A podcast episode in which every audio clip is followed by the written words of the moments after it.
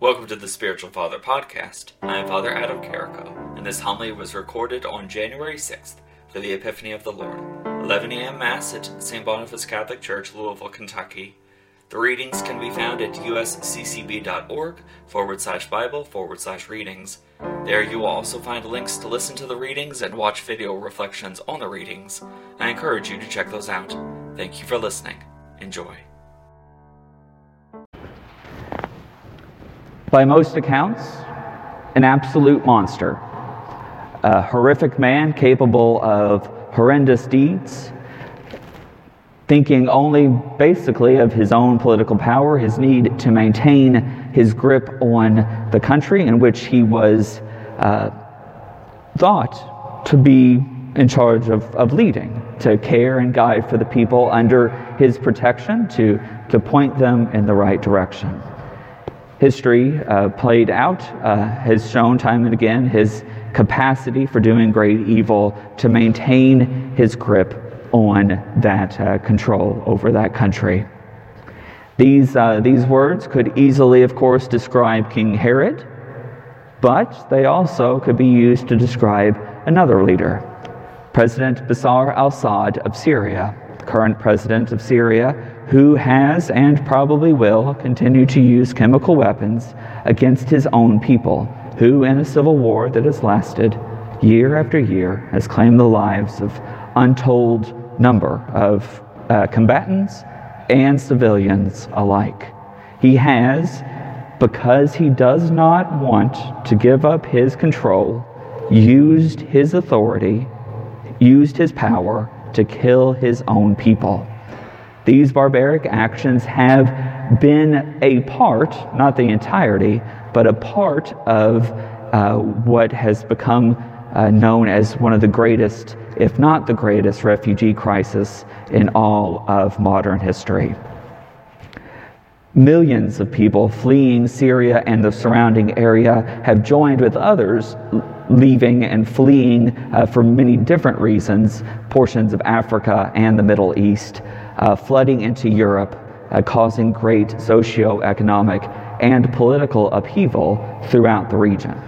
These untold numbers of people have fled their home, the place which should be safe.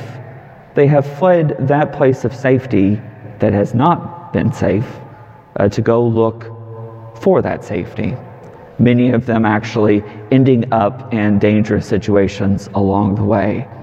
There are human beings, children, who have been born and have lived the entirety of their lives in refugee camps. And the likelihood of them leaving before their death is not very high. Human beings are being born, are living, and dying in refugee camps. Not a home, not a place of stability, but a place of upheaval and uncertainty. Now, if you're sitting there thinking, oh Lord, all he's going to do is talk about immigration, don't worry. I'll leave you with this. Christ himself said, Love your neighbor. Love your neighbor. That does not mean that we turn over everything and become martyrs. That doesn't mean that we just open up all that is ours and say, have at it. That's not what that means. But it certainly means that we don't look at these people and speak and talk about them as if they're animals. They are human beings. They are human beings. They are our neighbor and they deserve respect, especially considering all that they have gone through. The people of Herod's day, and if you doubt that Herod is as bad of a leader as I make him out to be, there is a mass grave. If you look outside the town of Bethlehem, there is a mass grave full of small, innocent remains of the infant children that Herod had slaughtered because he knew that his rival, the Christ child, had been born in Bethlehem. So he used his political authority, his might, to maintain his power and kill the innocent. Those innocent children, they're known as the Holy Innocents, we celebrate their feast day on the fourth day of Christmas. Uh, and they, without being able to speak the name of Jesus Christ, they neither knew the name of Jesus Christ, nor were they able to speak the name of Jesus Christ, but they, by their life and their death, showed the greatness and the glory of God. They didn't decide to die, but their martyrdom, their, their death, shows God's great love for all of us. We trust that they are in heaven uh, for their sacrifice, a sacrifice that they had no choice in making. And it, because of these horrific acts by Herod, the king of, of Judah, the king of Israel, that this family had to flee. They had to run. Over the past couple of weeks, we have celebrated the birth of this child, Jesus Christ made man, God made man. We have celebrated the Holy Family, the reality that God didn't just appear among us, but instead decided to sanctify the family by coming as a child and saying and, and, and living the reality of what it is to live a human life in a human family. This holy family, having been warned in another dream that Herod was about to commit these atrocities, fled to Egypt. They took their belongings and they fled. And instead of talking about immigration per se, I'd rather talk about that reality which is the home. A place where we are meant to be safe, a place where we are meant to, as brothers and sisters, recognize the presence of God in ourselves and in one another. The place where we should feel safe, secure, to know of God's love for us. And when we have to flee, we know that the Holy Family themselves have experienced just that. Now, we, as citizens of the United States, we don't have to worry. We don't have to make plans for what happens if our ruler decides to start massacring people. We are pretty safe in the United States. We are blessed in that. We don't have to worry about needing to pick up and move. If there's a natural disaster, we can count on our government, for better or for worse, to come to our rescue. But we have monsters in our lives. We have monsters that we flee from, maybe not in a physical way, but certainly in a spiritual and emotional way. These monsters may be monsters of our own imagination, they may be monsters of a sinful nature. They may be monsters of our own inability to control our surroundings. They produce great anxiety, depression, uh, uncertainty in our lives. And we can, and often do, I haven't heard of a family yet that has not been impacted by that need to flee. Drugs, alcohol, adultery, the dark corners of the internet, whatever it might be, so many of us flee from these monsters in our lives and we run. We may not really be able to name what it is that we're running from, but we try and flee from this that causes us so much anxiety. To give you perhaps a human example, um, my mom and dad haven't heard the story yet, so they'll be just as surprised as not the best episode of my life, I, I guarantee you. From freshman year of college, absolutely. Certainly not the worst year of my life, I guarantee you that, but one of the worst years of my life. Absolutely hated it. I had no idea what to do the place where I was living, the dorm room in which I had been assigned, was not a place of safety, was not a place that I looked forward to being.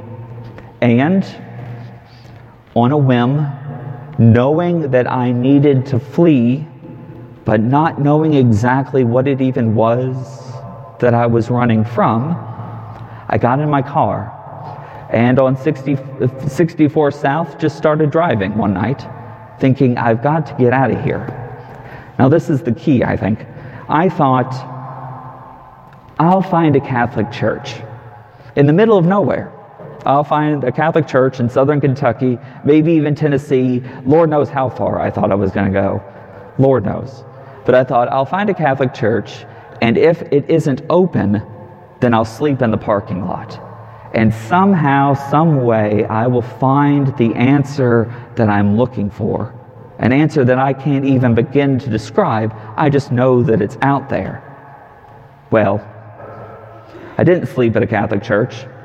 I do now, so I guess God had a plan. But I slept instead, or I tried to sleep. Now, this is the kicker, Mom. I tried to sleep at a rest st- stop. I thought I'll sleep in my, I'll just sleep in my car. I'll sleep in the driver's seat of my car. That didn't work. You can't really sleep in the driver's seat of your car. So the back seat of my car, it, it fell down to create more room in the trunk. So I essentially tried to sleep on my trunk. Well, that didn't work.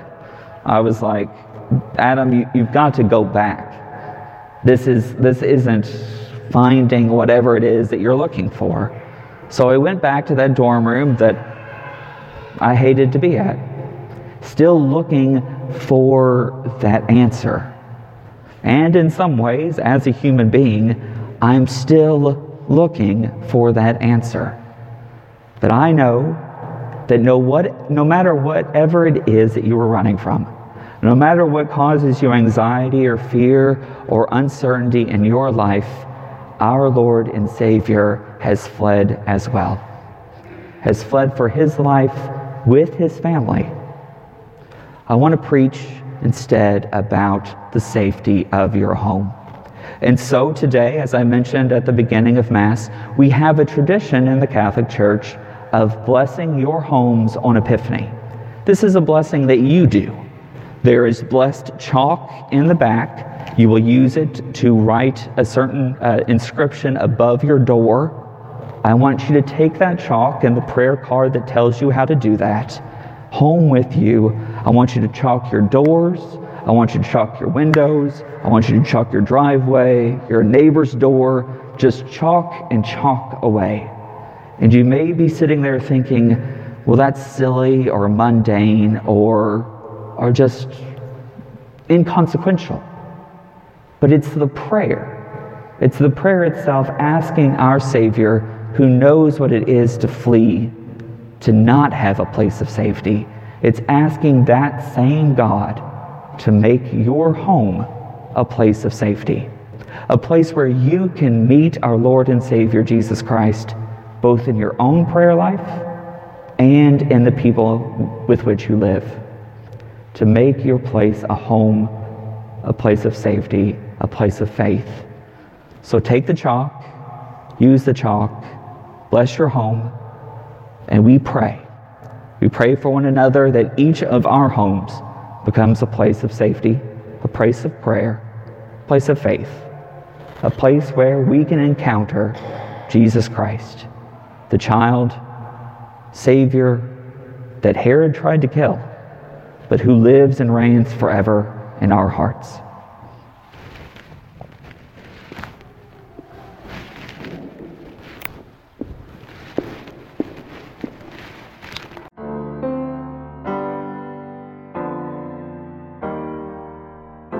I hope you have enjoyed this homily and have gained something from it. For more from Spiritual Father, please visit spiritualfather.org, where you will find other homilies, blog articles, social media posts, as well as links to various projects. Thank you for the support. May our Lord and Savior bless you this day and every day to come.